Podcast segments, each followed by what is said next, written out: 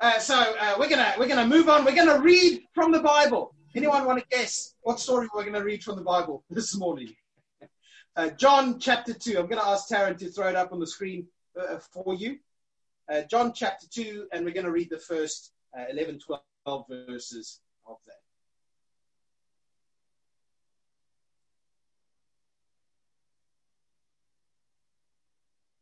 Uh, the next day, that is the third day, um, New Living Translation puts that down in the uh, in the footnote, but, the Greek is actually, I think, there the third day.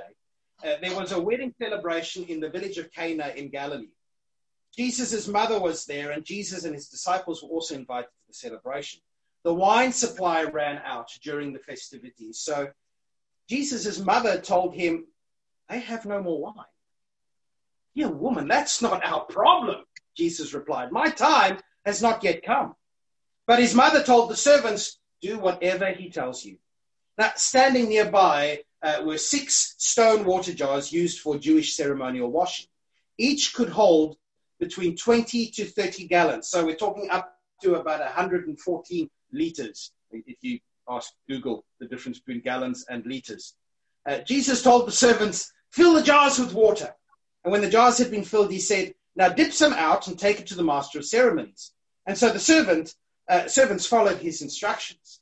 And when the master of ceremonies tasted the water that was now wine, not knowing where it had come from, though of course the servants knew, he called the bridegroom over. Our host always serves the best wine first, he said. And then when everyone has had a lot to drink, he brings out the less expensive wine. But you've kept the best till now. This miraculous sign at Cana in Galilee was the first time Jesus uh, revealed his glory, and his disciples believed in him. And after the wedding, he went to Capernaum for a few days with his mother, his brothers, and his disciples. Why don't we pray together and then we'll, we'll explore that passage and see what God is saying to us. Father, thank you for the fact that you have left signposts to yourself. I pray that you would open our eyes to see them. I pray, Lord, that you would form us to be like you, that you would change us to have your heart, your desires, your life within us. Lord Jesus, I pray that we would see your glory and that when we see that glory, it would have an effect on us. It would change us. That we would do everything to chase after you, to know you, to love you, to be with you. Lord, thank you that you are the God who is great in power, great in mercy, great in wonder. Pray that we would never lose sight of that. Lord, I pray that for myself, I pray that for us. And I pray that you would give me the right words to say. You would help me not just say it, but actually live it. And I pray that for the rest of the congregation as well, that we would hear these words, that we would not just hear them, but that it would make a difference in our lives, that we would, that we would set out knowing you, trusting you, following you on the basis of who you really are. Help us to follow the signs. My favorite verse in the Gospel of John is John chapter 1, verse 5. Um, the light shines in the darkness, and the darkness can never extinguish it. My beautiful wife has made me a, a poster to go in my office with that verse on it that I can look at and and it's a reminder to me of who God is. It's, it's a reminder that no matter what happens, uh, God is there. God cannot be outdone by any force of darkness or evil. And I think in some ways this is a great verse for John to put right at the beginning because it summarizes, to a degree, the whole of John's message about Jesus. Uh, chapters 1 to 12 of John uh, is called the Book of Signs. It's, it's all about signs pointing to Jesus being the light. And then John chapters 13 to 21 is, is all about how the darkness tries but cannot overcome the light. So the light shines in the darkness, first half, and the darkness cannot overcome it, second half. In those first 12 chapters, John is, is concerned with showing us sign after sign of Jesus' glory he wants us to realize what John the Baptist and John the Apostle have both said that, that Jesus is God with us. Now, I don't know about you, but if I was to set out to write down a gospel uh, to convince people or to encourage people to keep on believing in Jesus. Um, where would I start? I, I think I might start with something really nice and impressive. You know, let, us start with the feeding of the 5,000 because, wow, that, that's big news. that, that would get headline news on the TV. Or, or maybe let's start with the calming of the storm. Uh, something like today, that would be a great, great place to start a gospel. You know, the power of a storm we all experienced. And if we, if we then say, let's tell people about Jesus in charge of that. Or uh, maybe, maybe I'd, I'd start with, you know, Jesus raising one of those people from the dead. So the, the, the, child that he raises from the dead, or, or raising Lazarus from the dead. Let's start with something impressive to convince people that Jesus is God. And John starts his gospel, starts telling us about Jesus by telling us about a wedding where the catering wasn't up to scratch. That, that just seems weird, doesn't it? By the way, uh, I just love the fact that Jesus did go to parties. We we often think that you know Jesus must have been this you know always serious guy who never cracked the joke. That's what God is like. God is always serious, and yeah, Jesus could be serious. Uh, verses 13 onwards in chapter 2, Jesus is very serious about uh, going to the temple and finding uh, what's what's going on there and how people are dishonoring God and uh, and and yet Jesus also goes to parties. Um, I, I, remember hearing about a person who grew up uh, being taught the story uh, of the time when Jesus turned the water into grape juice. and yeah, not a big deal that Jesus didn't turn it into grape juice, but turned it into wine. The fact is, Jesus was just the party needed it, and Jesus did it. It's a wonderful thing. So where are we? We're in, we're in Cana, so we're about 13 kilometers north of Nazareth. We're about 25 kilometers southwest of Capernaum, uh, where Jesus was, was pretty much based. It's, it's where Nathaniel, um, who, who, we met in John chapter 1, comes from. Uh, so what, uh, what do we see over here? Um, as they approached Jesus, this is chapter 1, Jesus said, Now here is a genuine son of Israel, a man of complete integrity how do you know about me? Nathanael asked. Jesus replied, I could see you under the fig tree before Philip found you. Nathanael exclaimed, Rabbi, you are the Son of God, the King of Israel. And Jesus asked him, Do you believe this just because I told you I'd seen you under the fig tree? You'll see greater things than this. And he said, I tell you the truth, you will see the heaven open and the angels of God going up and down on the Son of Man, the one who is the stairway between heaven and earth uh, Jesus basically said, Nathaniel, you're going to see that I am the link between heaven and earth. And this incident here at Cana is the first time, the first sign of that. Now, uh, as I said in the in the children's retelling of the story, uh, weddings back then were big affairs. Uh, usually, you'd have a Wednesday ceremony if the bride was was a virgin, or a Thursday ceremony if the bride was a widow, and then you'd have a big joyful procession to the home of the groom, followed by a party for a lot of people for about a week. Now, um, admittedly, I didn't spend a month looking into it, uh, but uh, I have heard stories of, of apparently people could get sued for lack of hospitality. I'm not sure how much that actually happened, but this was a big deal.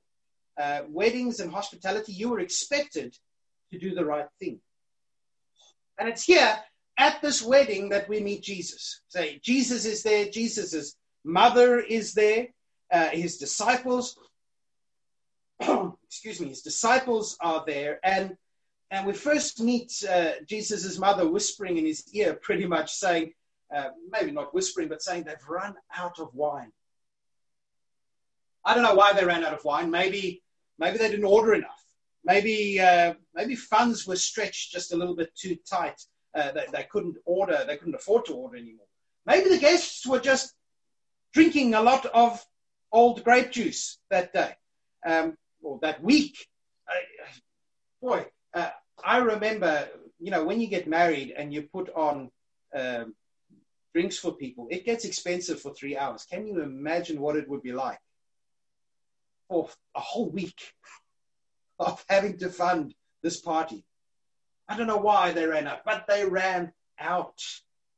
And, and Mary, who, who we only told to, uh, spoken of as Jesus' mother, she comes up to him and she knows there's only one thing to do, and that is to ask Jesus. And Jesus' response is that really weird response of, it's none of our business. It's none of my business. I mean, let's be honest, there is some stuff in this world that is our responsibility. We have obligations to God, we've got obligations to ourselves, we've got obligations to our family, we've got obligations to our society. And sometimes this is just what we are meant to do. And Jesus was, he was quite right. It wasn't his problem. Jesus was a guest at the party.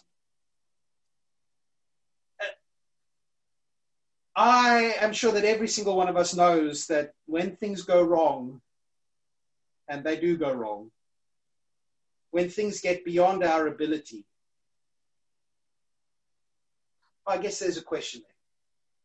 Should we read from the story that when things go wrong or go beyond our ability, that we shouldn't bother Jesus because he will shrug it off and say, Well, that's your problem, not mine.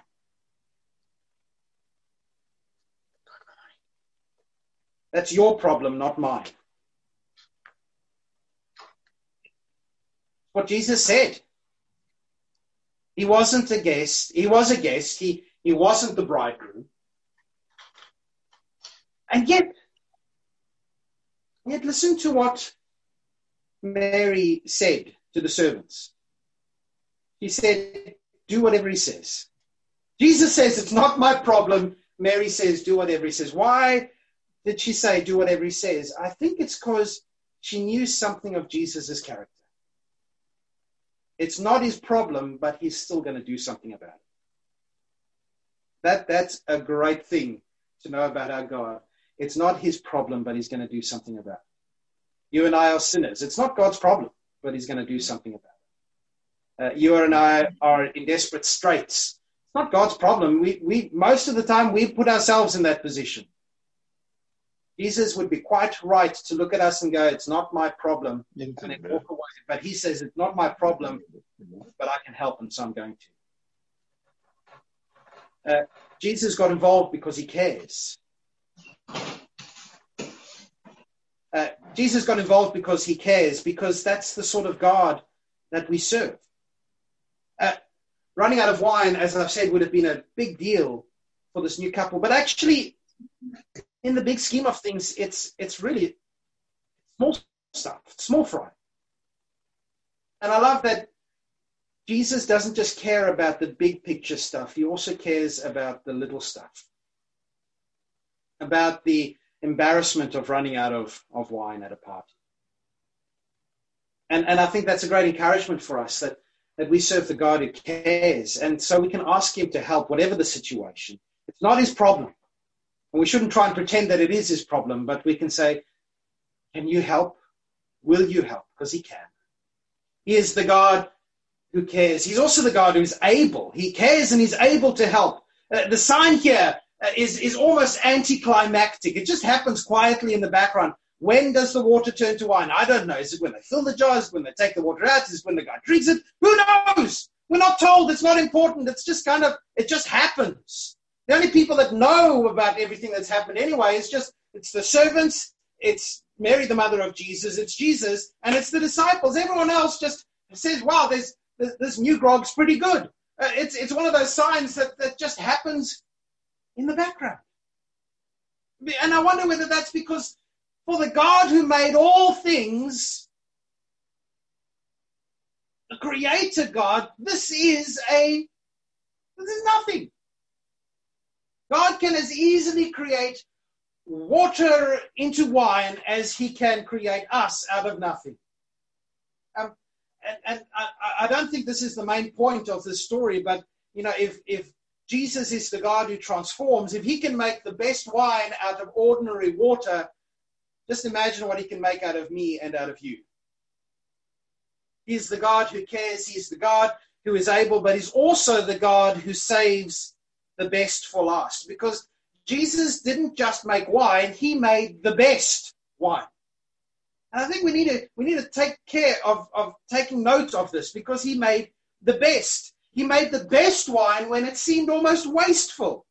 Um, now, hopefully, the people weren't blind drunk rolling around on the floor, but by this stage, they've probably been drinking slowly and eating and all of that stuff for, for a while, probably a couple of days. I, I don't know, but it's been a while because they've already run out of wine and they bought more than one bottle.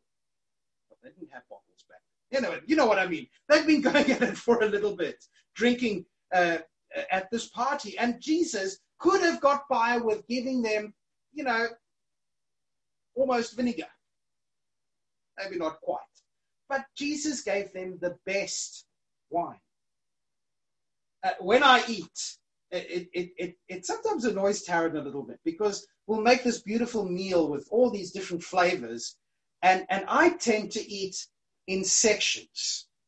So I'll, I'll eat I'll eat the peas first, and then I'll eat the broccoli, and then I'll eat the carrots because you know that's like cake, and then I'll eat then I'll eat uh, you know whatever it is. I'll eat the steak, and then I'll eat oh I'll eat the mash last.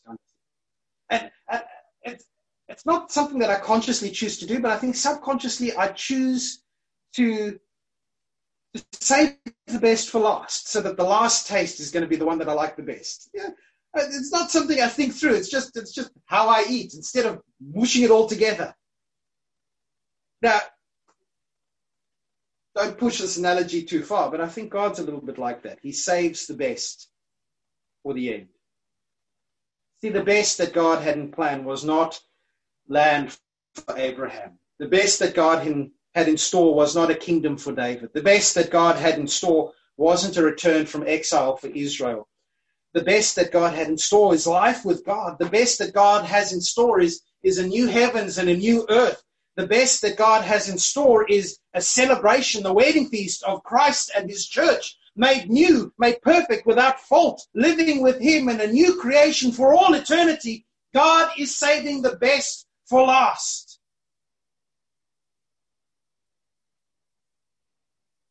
I wonder whether John didn't pick this as the first sign to tell us about, in part because it was one of the first signs, but or, or the first sign, but also because he's looking forward to, to that ultimate wedding day. The day of the Lord, the day when there will be no running short. The day when we will celebrate with our our God and our Father. The wine that he provided was the best wine, it was evidence of God's kingdom. Jesus told his mother that his hour had not yet come.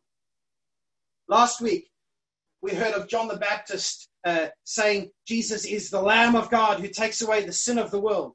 And now, three days later, we see Jesus revealing his glory. Uh, no, I, I wonder whether that three days later isn't meant to make us go, oh, I've heard of three days somewhere before in the Christian story. Where is that?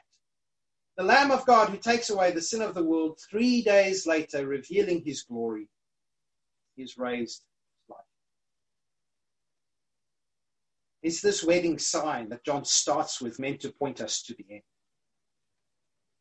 Is John, is John starting here in part because he wants to remind us of the glory of Jesus, seen in the little things, but seen in him being raised from the dead, seen in the day of his return when he will take his bride to be with him. John says to us that this wedding was a sign. At, at an important wedding, something of God's kingdom was made, uh, sorry, at an unimportant wedding, something of God's kingdom was, was made manifest, was revealed. God's kingdom was present. This was a sign that, that Jesus cares deeply for us, even for the unimportant stuff. This is grace. The wedding guests did not have any right to demand anything. The bridegroom or the bride did not have any right to demand anything, but Jesus gave it because he felt sorry for them. This is a sign that tells us that Jesus is able to do anything. It's a sign that God saves the best for last. And it's a sign pointing to that future ultimate wedding feast where we will live with God as his people. See, the bridegroom has come for us. Jesus has died to make us his own. And soon there will be that procession into the new heavens and the new earth where we will live with him forever and ever. And there will be a celebration. John says in verse 11 that through the sign, Jesus revealed his glory. He showed that he was more than just an ordinary person. He, he showed his divinity. He showed that he was God. He showed that in him the very best wine is already available the wine of the kingdom of God. The question is, what are we going to do with this? The disciples looked at this and they said, This is God. They, they believed in him. Not, not perfectly, not with complete understanding, but they saw all of this and they knew, they just knew, I am going to trust this man because I see something of his glory. And I think I can trust him. The God who cares, the God who is able, the God, God keeps the best for last. Question for us, the question that I think John wants us to think, and the reason he starts with this is will we take the hints about who Jesus is? will we put our trust in him? Not because he does a fancy miracle, because this doesn't start with a fancy miracle, but because of what it says about who he is. Have a listen to Isaiah chapter 25, verse 4. You are a tower of refuge to the poor, O Lord, a tower of refuge to the needy in distress. You are a refuge from the storm and a shelter from the heat. For the oppressive acts of ruthless people are like a storm beating against a wall, or like the relentless heat of the desert, but you silence the roar of foreign nations. As the shade of cloud cools relentless heat, so the boastful songs of ruthless people are stilled. In Jerusalem, the Lord of heaven's armies will spread a wonderful feast for all the peoples of the world. It will be a delicious banquet with clear, well aged wine and choice meat and there he will remove the cloud of gloom, the shadow of death that hangs over the earth. He will swallow up death forever. The sovereign Lord will wipe away all tears. He will remove all insults and mockery against his land and people. The Lord has spoken. In that day, the people will proclaim, This is our God. We trusted in him. He saved us. This is the Lord in whom we trusted. Let us rejoice in the salvation he brings. In that day, the people will proclaim, This is our God. We trusted in him, and he saved us.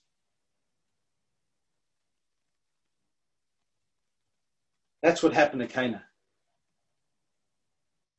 John wants us to see the God who cares, the God who is able. God who has saved the best to last. God who is glorious. Let us pray. Father, so often we can fail to see your glory.